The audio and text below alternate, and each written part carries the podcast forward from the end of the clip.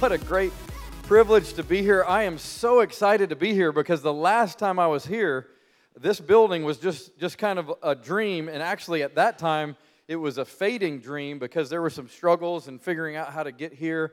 And so, Pastor Sean and I were, were driving around in the parking lot. We couldn't even come in the building at that time uh, after church in the other location. And so, got to pray with him right here in the parking lot. And then to get to stand here in this miracle that God has done is just so, so cool. Uh, so, over almost 10 years, uh, almost just over nine years, we've been friends. And uh, your pastors, Sean and Diana, are amazing. I love them with all of my heart. They've, they've been at our home, and yeah, come on, yeah, give it up for your pastors. And uh, we're just dear friends. We spend a lot of time together, uh, not just at church or doing church, but outside of church. And so uh, they're very close to Rachel and I. Uh, we love them so much. And, and this church is just really an absolute miracle. That's why I'm so excited to be here and just kind of be along for the journey for the last nine years of your almost 15 years, which is pretty remarkable uh, to watch this. And, and you guys have the privilege, some of you are here for the first time, which we're so glad that you're here. But some of you have the privilege of coming, uh, being a part of this week in and week out. You're in small groups, you've gone through the growth track, you're serving on the dream team, and all that's awesome. But what you may not realize is the scope of the miracle that you're a part of. So I'm here all the way from Birmingham, Alabama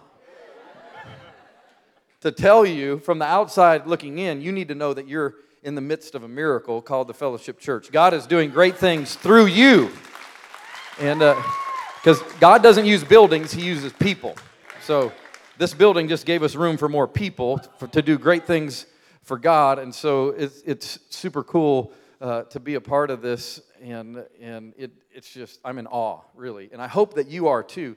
And you might not even realize how other churches are learning from you. So, tomorrow night, actually, right here in this room, there's going to be almost 400. We actually might break 400 pastors and leaders from around the west part of the country coming here to learn how you do church.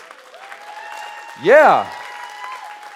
So you just you just think you're a part of church and your church is actually a part of a lot of other churches and what you do here is going to be exponentially used for those churches for them to grow and until we get to heaven you won't know the investment that you've made and the impact that you've had in places and in people that you've never been or, or ever met. In Jesus' name. It's pretty, it's pretty awesome. But I, I, I honestly do love Sean and Diana so much. And whenever you really, really love somebody, it's just kind of a natural byproduct that you love who they love. And when we're, whenever we're together, whether we're texting or on the phone or hanging out at a church conference, all I hear from your pastors is how much they love you. And because I love them and they love you, I kind of automatically love you.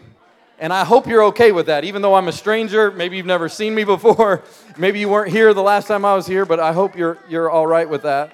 And so, oh, thank you so much. I feel the love, feel the love. So, uh, I, I, do feel like I'm at home. So, from Church of the Highlands in Birmingham, Alabama, and my senior pastor, Chris Hodges, uh, we love you, and we are uh, so honored to be a part of of what God is doing here through you. And now this series is pretty amazing. Last words, last words of Jesus. Here he is uh, going to the cross, and, and what, a, what an important time of, of his life on planet Earth, being fully God yet fully man, uh, to look at those last hours and look at what he said, because my goodness, how important would it be uh, to learn from that? Last week, we started this series with your pastor teaching on forgiveness. And if you weren't here, you need to go online and you need to watch that message because it will change your life. Because Jesus models for us how we can live our lives in the midst of our bad day, in our worst moments.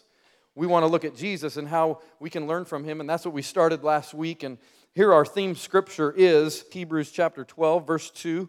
Keep your eyes on Jesus, who both began and finished this race we're in. Everybody, you have to finish to win. Jesus finished and he won the greatest race in history, okay?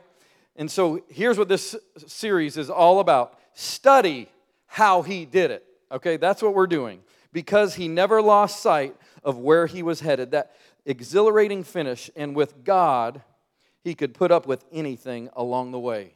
Absolutely anything. The cross shame, whatever. And now he's there in the place of honor right alongside of God. And so we know that all of us have had or we will have bad days. In this series, Last Words is to help us handle our bad days. How do we get through the worst of times, the worst things that we'll face? And so Jesus is hanging on the cross, and at about noon that day, in the middle of the day, darkness falls. Like it just goes dark in the middle of the day, not nighttime. I mean, this is a, a kind of a scary moment, not just for Jesus, but for those that are there. And for three hours, there's darkness. And so Jesus is obviously experiencing tremendous physical pain from the torture that he'd endured, from the, the, the lashes on his back, the, the thorns in his head, and all the, the, the excruciating beating that he took, and then the nails in his hands and his feet, and he's hanging there now in the dark, betrayed and lonely. In darkness, many of you have been there in that moment where you feel no one is there for you. Not even God is there for you. And Jesus cried out probably something that you've said verbally or you felt in your heart. And he cries out to his Father, My God, my God, why have you forsaken me? There's so much we can learn from that one statement. Because I know if you're human, you've asked the question, why? I think it's the, the most natural response when we are suffering, when we're hurting, in our worst moments. We want to ask God why. I say we want to because many of us won't, because we think maybe it's a sin or it's disrespectful to ask God why. But Jesus set an example for us. Jesus asked the question so that we could ask the question because he is setting for us an example that we can live out. And that is Jesus did what we can do, and that is aim your hard questions toward God, not man. Like the most difficult questions, the ones that you know your friends can't answer, your husband or your wife can't answer, your, your closest friends can't answer. No one in your life can answer those questions but God. God can handle your hardest question. He can carry that weight. He wants you to ask that question. I would submit that to you. That no matter what you're feeling, what you're experiencing, the darkness, the loneliness, the pain, the betrayal, go ahead and aim your hard question, your why, toward God. And He'll begin to do a work in you. Jesus set a great example for us in that. The worst day of my life, I have to share with you because Many of you have already thought of your worst day. You know what that's like tragedy, pain, disappointment, betrayal, whatever it is for you. My current pastor, Chris Hodges, your pastor's pastor that I work for at Church of the Highlands in Birmingham, Alabama, was my youth pastor 28 years ago when I was in high school and had a huge impact on my life. And he ended up leaving Colorado, going back to his home state of Louisiana. And and uh, working at his home church for several years. Then he was called to Birmingham to start Church of the Highlands 16 years ago. Well, when he was called to Birmingham and I heard the story of what God was doing in him, I felt called to go with him. And so uh, my wife Rachel and I, we moved from Colorado Springs, Colorado to Birmingham, Alabama to help Pastor Chris start Church of the Highlands. And one of the things that, that he had a vision for when God was calling us was he had a vision for a ministry school to train young people in ministry and then put them in as many churches around the nation and even the world as possible. And so, as we were getting ready to leave Colorado, we started recruiting because I was a youth pastor, a lay youth pastor. I worked in our family towing and recovery business. But I had, I had about 70 high school students in a small group that would meet at my house on Tuesday nights. So I start recruiting from these students I have relationship with.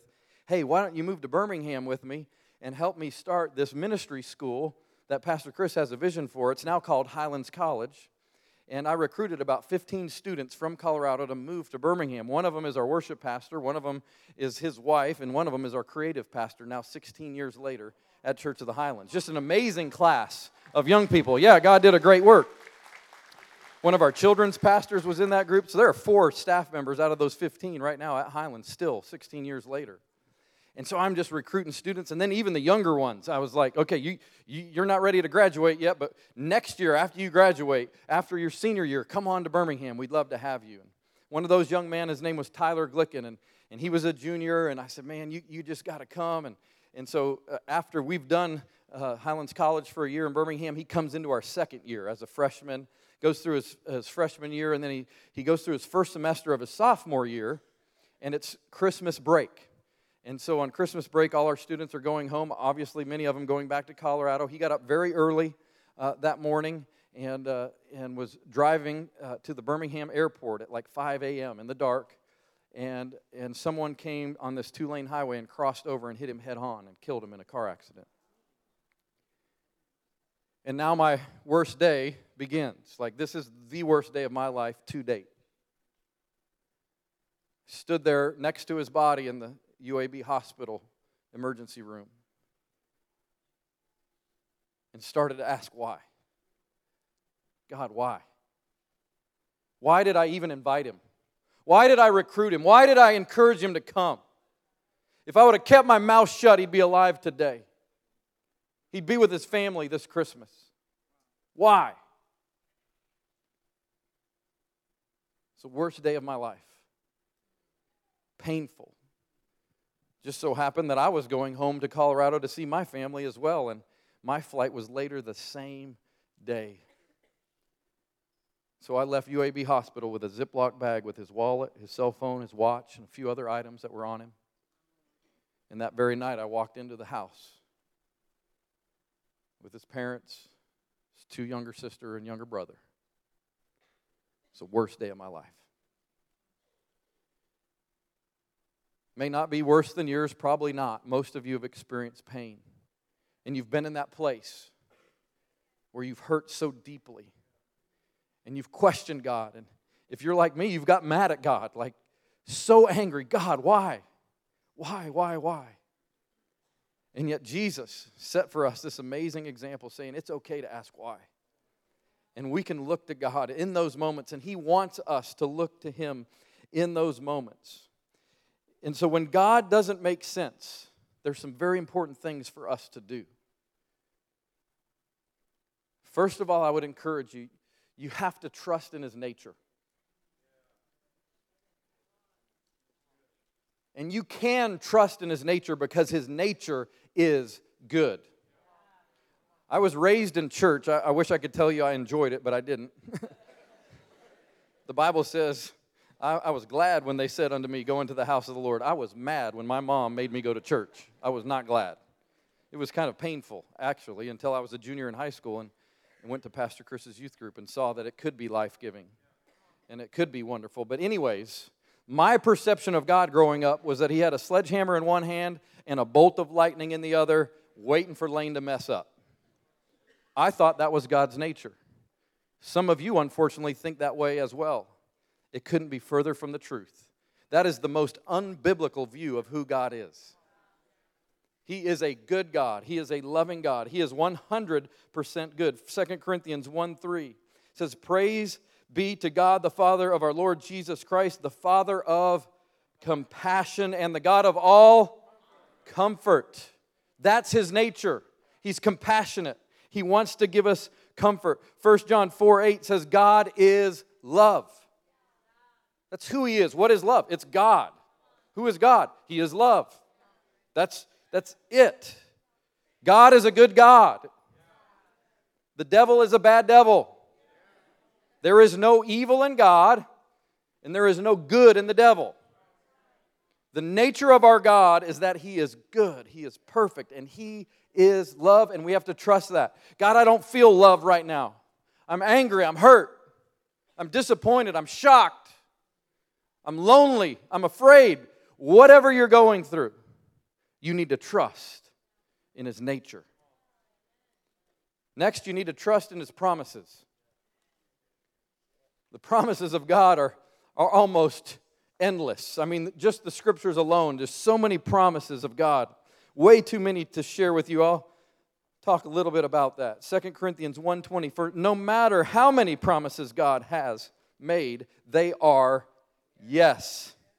See that they are good promises. And through him, the Amen is spoken to us by the glory of God. Not in your notes, Hebrew 13 5. God says, Never will I leave you or forsake you. He did not leave Jesus on the cross, he did not forsake Jesus, but Jesus still felt forsaken. God has never left you, He has never forsaken you. It's okay if you felt like He has. You have permission. Jesus gave you permission. But you've got to trust in his promises. You got to trust in his nature. Romans 8:28, one of my favorite verses. God will take all things, not some things, all things and work them together for good for those who love him and are called according to his purpose. So your deepest pain, he can turn that into good. Your worst tragedy can be turned into good. That's a promise of the living God. And lastly, and probably most importantly for us to try to wrap our brains around, is that we have to trust in his final destination. This is not our home, everybody. Oh, it's beautiful here in Northern California. My goodness. I'm from the Rocky Mountains. They're called the Rocky Mountains because nothing is green. it all looks like rocks, okay? It's very, like, I, I just, when I'm, when I'm here, I'm always just blown away at how green everything is. It's just absolutely beautiful. But no matter how beautiful earth is, it doesn't compare to heaven. We have to trust in his final destination. 2 Corinthians 4 16 through 18. Therefore, we do not lose heart. Though outwardly we are wasting away, yet inwardly we are being renewed day by day. Before I read the next part of this scripture, you have to know who's writing this. This is the Apostle Paul. He, he has, has many times been beaten, been whipped, been near death, been shipwrecked, been snake bitten, been tortured. I mean, this guy's been imprisoned and whipped and chained up in shackles. I mean, this guy has had it rough. And look what he says about all that. For our light and momentary. Everybody say light and say momentary. Troubles are achieving for us an eternal glory that far outweighs them all. So we fix our eyes not on what is seen, but what is unseen. Since what is seen, our pain, our sorrow, our hurt, all that is temporary. But as what is unseen is eternal. Jesus went through the worst on earth so we could experience God's best in heaven. He did that for you and He did that for me. That's for us. And so as we trust Him when He doesn't make sense, as we aim our hard questions at God when we're hurting in our, in our lowest of lows, what do we do? Let's, let's try to figure out how we can actually move beyond the why. How can we move past the question? Because I believe there's power if we can get there. There's freedom if we can get there. There's hope and healing if we can get there. If we can look beyond the why. I love what the prophet, prophet Isaiah spoke about Jesus. This was before Jesus ever came to earth, but it speaks directly to us today, right where we are. In Isaiah 63 9, he prophesied this In their suffering, that's us, it's our suffering, he also suffered. And he personally rescued them. He rescued us. In his love and mercy, he redeemed us. He lifted us and carried, everybody say carried, carried, carried them through all the years. That's our God. That's Jesus. That's what He is doing for us.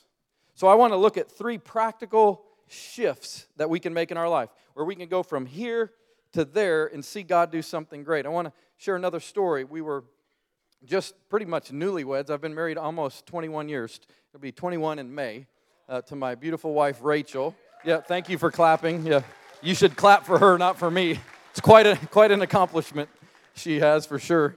Um, it's like 21 years, it's been like maybe the 12 best of our lives, you know?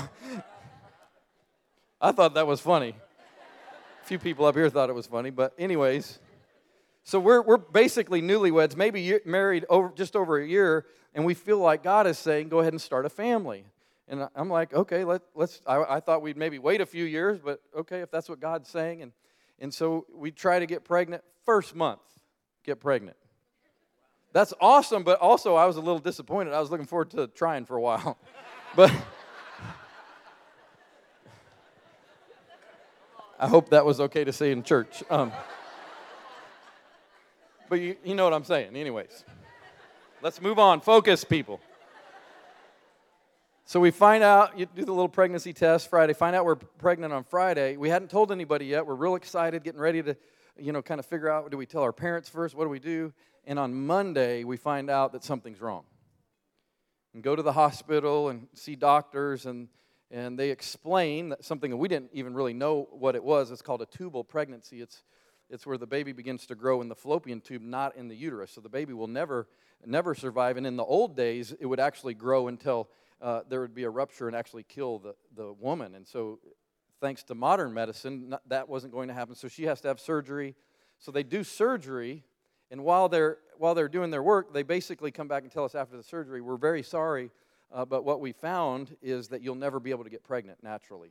Um, and so we're going from kind of disappointment to pain to more pain, more questions. Why, God? Why, God? Why? They gave us a little bit of hope, and they said there is a, a procedure that was really meant for somebody just like you that would kind of take place of of what's wrong in your body, and it's called in vitro. And if you do IVF, there's a good chance that that'll work. And so we had a little bit of hope, but we also knew that's about a $20,000 uh, investment to try. Like it's, a, it's definitely a gamble, it's not a guarantee. And, and then several months later, God opened the doors where we were, we were able to participate in what's called a drug study, a kind of, in lack of a better term, an experiment. And so we got in vitro, got to pro- do the process for $2,000 instead of $20,000. Okay, God's beginning to open doors. This is amazing. Okay, now we're now we're going from why to expecting a miracle and this is going to be so great and it's so excited and so we go through the process and it didn't work. And in that process, they they are able to take for lack of a better term leftover fertilized eggs and freeze them for a second go round on another day. That doesn't make any sense to me, but that's what they can do. And so we still have a little bit of hope left, and we're going to wait a year and then go through that process again and see if it works a second time. And, and we're just continuing to turn our hearts toward God and try to get through some of these hard questions. And we were about nine months into that year waiting process, and my pastor called me and he said, Lane, I know the struggle that you and Rachel have been having. And my cousin, who's an attorney in a small town in Kansas, just had a teenage couple walk into his office and they want to give their baby up in a couple months when it's born for adoption. Would you be? In? Yes. Oh, I better pray about it. Yes. So, adoption came into our life. We were a few months away of thinking we were doing IVF, and two months later, we're holding Ashlyn on her birthday in a little hospital room. Whew receiving the greatest gift that you could ever imagine. They gave us our own room. Diana was awesome. Like, we had our own hospital room, and she slept in our room that night, her first night. And my baby Ashlyn became a part of our family, my firstborn. All of a sudden, all of a sudden, the whys didn't matter anymore. All of a sudden, God did a miracle. All of a sudden, there was a bigger picture. There was something that He was able to do out of the bad and make it good. And I would go through the pain 10 times, 100 times to have my Ashlyn. I, am just telling you. Our why didn't get answered in a, in a week or two. No, it was a couple years of asking. And God did a miracle. I have a picture of Ashlyn. This is a couple years ago on a mission trip. That's my baby. It's my baby. We waited for Ashlyn to get a year, get about a year old, and then we went ahead and pulled those other ones out of the freezer. And uh, it sounds crazy, I know, but that's kind of what happens. And we did an IVF again, and it worked. And I got another baby girl. There, we have a picture of Devin with the whole family. Devin is on my right, um, and uh, next to Devin's horse, and that's our little dog Sasha, and then my wife Rachel on the left. And uh, so my, both my babies are miracles. Both my babies are miracles. Praise God for that. When God doesn't make sense, His ways are not our ways, His thoughts are not our thoughts. We have to trust Him. And we have to make a shift. And so let me tell you about the first shift that we can make. We've got to shift from why to what.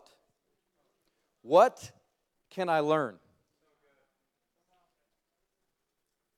In the midst of my pain, in the midst of questioning God,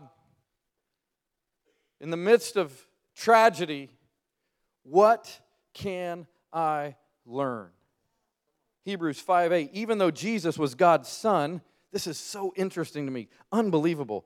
He learned obedience. How did Jesus learn obedience? Did he learn obedience when God said, Go lay hands on a blind man and he restored his sight, and go lay hands on Lazarus and he came up from the grave? Nope, that's not when, when Jesus learned obedience. He learned obedience from what?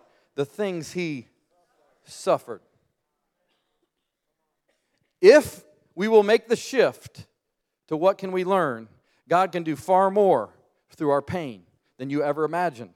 You can learn more than you ever wanted to learn if you will just lean into God and try to learn in that moment. Spurgeon said this The fire has not been a bed of roses, but it has been a chariot of victory. We can choose to make it that way. God can always do something in you no matter how bad it is around you. Jesus didn't promise us a trouble free life as humans on this earth. He actually said, In this world, you will have trouble. He promised us trouble. Some of you are like, Lane, could you be more positive? Okay. I'm positive you're going to have trouble in your life. Like, because Jesus said that would happen. But we, we, if we just learn in and try to learn from it, every situation, what can we learn? Second Corinthians 1 9. In fact, we expected to die but as a result, we stopped relying on ourselves and we learned to rely on God who raises the dead. Jesus had to rely on God in that moment, had to put everything in God. We can do the same. Pain is not the plan, but it can reveal a better plan if I can shift from what, from why to what can I learn.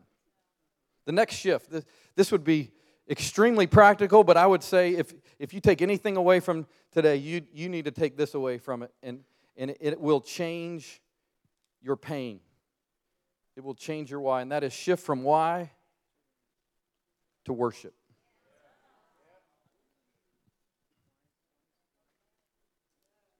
I don't feel like worshiping. I'm angry at God. I'm asking him why. Worship is the last thing I want to do, Lane. You don't know my pain. You don't know what I'm dealing with. You don't know how I've been abused. And you're right, I don't. But Jesus does. And if we can make a shift from why to worship, whoo, buddy, watch out. He can do something so good. Hebrews 12, 28 and 29. Since we are receiving a kingdom that is unshakable, let us be thankful and please God by worship, worshiping Him with holy fear and awe. For our God is a devouring fire. Here's what I believe. If we will worship, that devouring fire will devour our pain, it will devour our disappointment, it will devour our depression, it will devour our loneliness, it will devour our deepest hurts.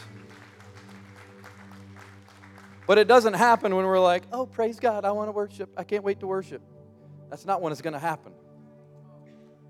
It's when we make a decision through the tears, through the disappointment, to go after God anyway. A little over three years ago, I got that phone call none of us want to get.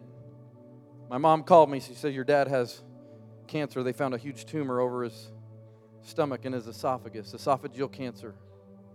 It's really bad, it's really big, it's not good. Lots of questions, God. Why? He's only 64. Why? And you, you just go there.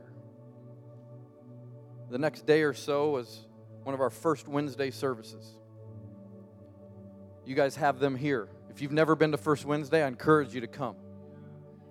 We have more time than we do on Sundays. We can worship more and just kind of disconnect from the world a little bit more than we have time for. And it, I mean, it's just so powerful. But here I am, a, a pastor at Church of the Highlands, and I don't want to go to church, but I have to go to church. I don't want to worship God because I'm mad, I'm angry, I'm hurt, I'm freaked out. And yet I decided, just made a decision to go anyways. And during worship, it was not something I wanted to do, but it was something I did anyways. The Bible describes that as a sacrifice of praise. A sacrifice is something you don't want to give, but you give it anyways. I didn't want to give him worship because I was angry and hurt, but I gave it anyways. And as I worshiped, I'll never forget this. As I worshiped, the pain began to ease as I worshiped, God got bigger and my dad's cancer got smaller. As I worshiped, everything began to change inside of me. And it wasn't because I was some super spiritual leader that wanted to do it. I'm telling you, it was a sacrifice. It was, I had to force myself to do it. Pain can be the greatest driver of closeness to God. It, it can push you toward Him. Now, the enemy wants pain to separate you from God. But you have to make a decision and make the shift to go after him anyway. King David in the Old Testament, he went through a lot of junk. And in one of his lowest moments, some Bible scholars actually say that Jesus was actually quoting David because David said in Psalm 22 1, My God, my God, why have you forsaken me? Through his pain, he asked the question. And if you read later in that same chapter, you see his response.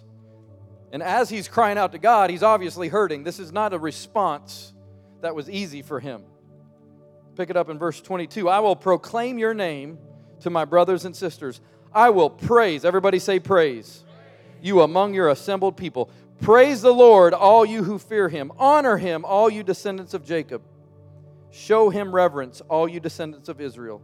For he has not ignored me. He's not ignored me. He has not belittled my suffering or that of the needy. He has not turned his back on us, but he has listened to our cries for help. In Jesus' name. The harder God is to see, the more we need to magnify him. How do we magnify him? We worship him. But Lane, I can't sing. Well, neither can I. Stand with me at the front by the speakers. It's always better up here so nobody can hear us. Worship is not a talent, worship is a state of being. I'm going to give him my, my worship. I'm going to focus on it. I'm going to get him bigger so everything else gets smaller. We went through months and months of treatments, and my dad went through a, a, horribly brutal surgery to remove half his stomach and most of his esophagus. And, and uh, praise God, now three years later, thank you, Jesus, he's, he's still cancer free in Jesus' name. But I'm telling you, my breakthrough came when I shifted from why to worship. That's what God has for you as well. The third thing that we can do and this one might not sound too fun, but I'm telling you, it's powerful. And that is shift from why to who.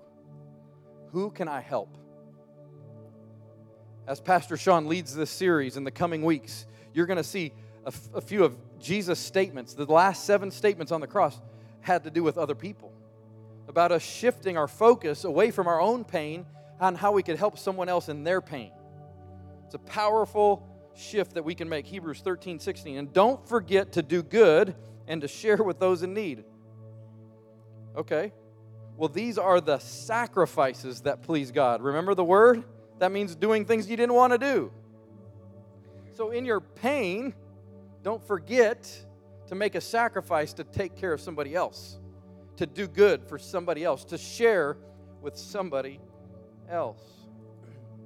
A few weeks ago, we had a man in our church lose his wife tragically, mother of two teenage boys, tragic, tragic death. And what he did a couple of weekends ago, just a few weeks after her memorial service. I mean, I was shocked when I heard one of our pastors say this, but we have, you guys are doing Serve Week, which is amazing and it's going to be phenomenal. And that is your opportunity to shift away from your pain and focus on somebody else. So even if you're new here at Fellowship Church, if today was your first day, I'm just telling you, you want to be a part of Serve Week. It will change your life when you focus on somebody else. But, anyways, we have what we call First Saturday Serve. So it's kind of our version of your Serve Week where, where people in our church go out in the community and just do different projects. And three weeks after he buried his wife, he showed up two weeks ago to Saturday Serve. And I'm just thinking, man, I'm sure he didn't want to get up that morning. Probably didn't want to leave the house that morning. But he made a decision to shift from why to who. 2 Corinthians 1 4 says, He comforts us in all our troubles so that, everybody say, so that. Okay, so why would He comfort us in all our troubles? So that we can comfort others. When they are troubled, we will be able to give them the same comfort God has given us. See, there's people that you can comfort that even your pastor can't comfort because he hasn't gone through what you've gone through. And how much more powerful is it when you have somebody that can comfort you that's been through what you've been through? But you've got to shift from why to, to who. Back to the Tyler Glicken story. Remember the 20 year old that lost his life when he came to Highlands College and all that I went through in that process. A couple weeks after his memorial service in Colorado Springs, his mom called me. She said, Lane, I want to buy a plane ticket and fly to Birmingham, and I want to meet with the man that killed my son. Ooh, really? I said, Ginger, I don't know if that's a good idea. Like, I, I don't even know if I want to meet with him. Here I am, a pastor, and I'm like, there's bitterness, there's hatred, even, like stuff in me. Like, it was a true accident. They, the, the authorities found that there was no alcohol and he wasn't speeding. We just don't know why he crossed over the center line and, and hit Tyler. And he doesn't remember it. He fought for his own life, actually, in the hospital. And so I set up this meeting, and it's kind of crazy, but we set it up at a Wendy's. And I'll never forget it. I can take you to the table in the Wendy's on 280 in Birmingham because I'll never forget it. I didn't want to go in. And yet Ginger wanted to meet with him. He comes in hurting, like limping in a, in a cast, in a sling, obviously very nervous about this. And I sat at a table in Wendy's in Birmingham, Alabama, and I watched Ginger with tears pouring down her face look at this man and say, I forgive you. And she took it another step, which I wasn't ready for. She said, I love you. And that is the greatest example to me of any person that made the shift from why to who. And I will never be the same after that moment. And I'm like, if Ginger can forgive him, I can forgive him. If Ginger can love him, I can love him. That man got set free from his own prison that day because of what she did. But I'm telling you this even greater than what it did in him just imagine, just imagine the freedom in her. That's the power of forgiveness. That's the power of what God can do if we will shift from why to who. Going back to Jesus' question, My God, my God, why have you forsaken me? The answer to his most painful question is actually you. If God had the time while Jesus was on the cross, he would have said, Your name and my name. That's why it went dark. That's why he was on the cross. Jesus knew the answer. He knew why he was going to the cross. He went there for you and for me. So, who is the question? Who is the answer to your most painful question? Let's bow our heads and close our eyes all over the room. God, I pray for all my friends here. Pray for each one. God, I need this message. God, I want to make sure that, in our most painful moments, that we would trust in your nature and your promises and our final destination in heaven, God. That we could have an eternal perspective on our life when nothing makes sense, when we ask you instead of people. So, God, I pray that you would touch every hurting person, God. Each person where they are with your grace and your mercy and your love. And God, I pray that you'd give us the ability to make the shifts from why to what can I learn and why to worship and why to who can I help. And God, I believe if we'll do those things, you'll do miracles. Thank you for that in Jesus' name. Keep your heads bowed and your eyes closed all over the room. Something very important for every one of us to know is that we can't do any of these things that we've talked about. We can't experience healing. We can't experience hope if we don't have a personal relationship with Jesus. You may call yourself a Christian. You may attend church.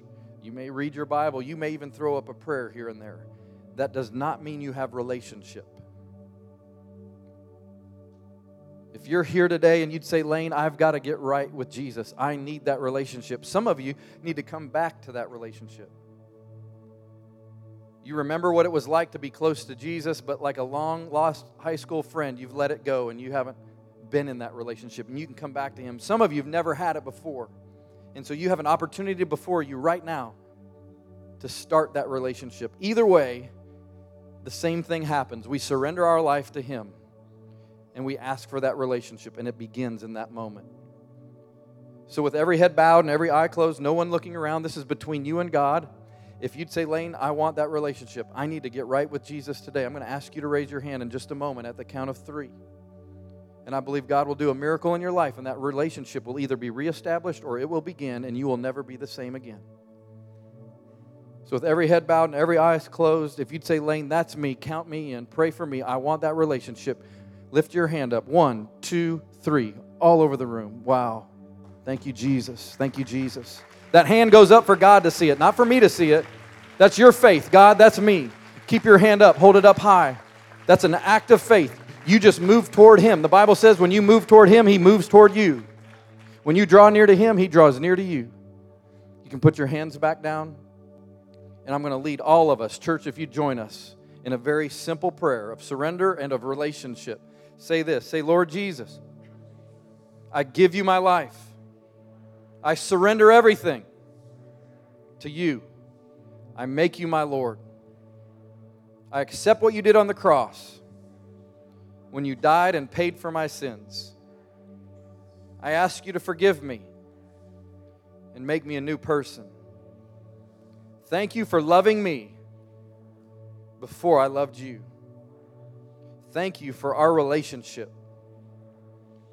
Thank you for your grace and your love. In Jesus' name, everyone said, Amen and amen. Let's give God praise for changed lives and for His word.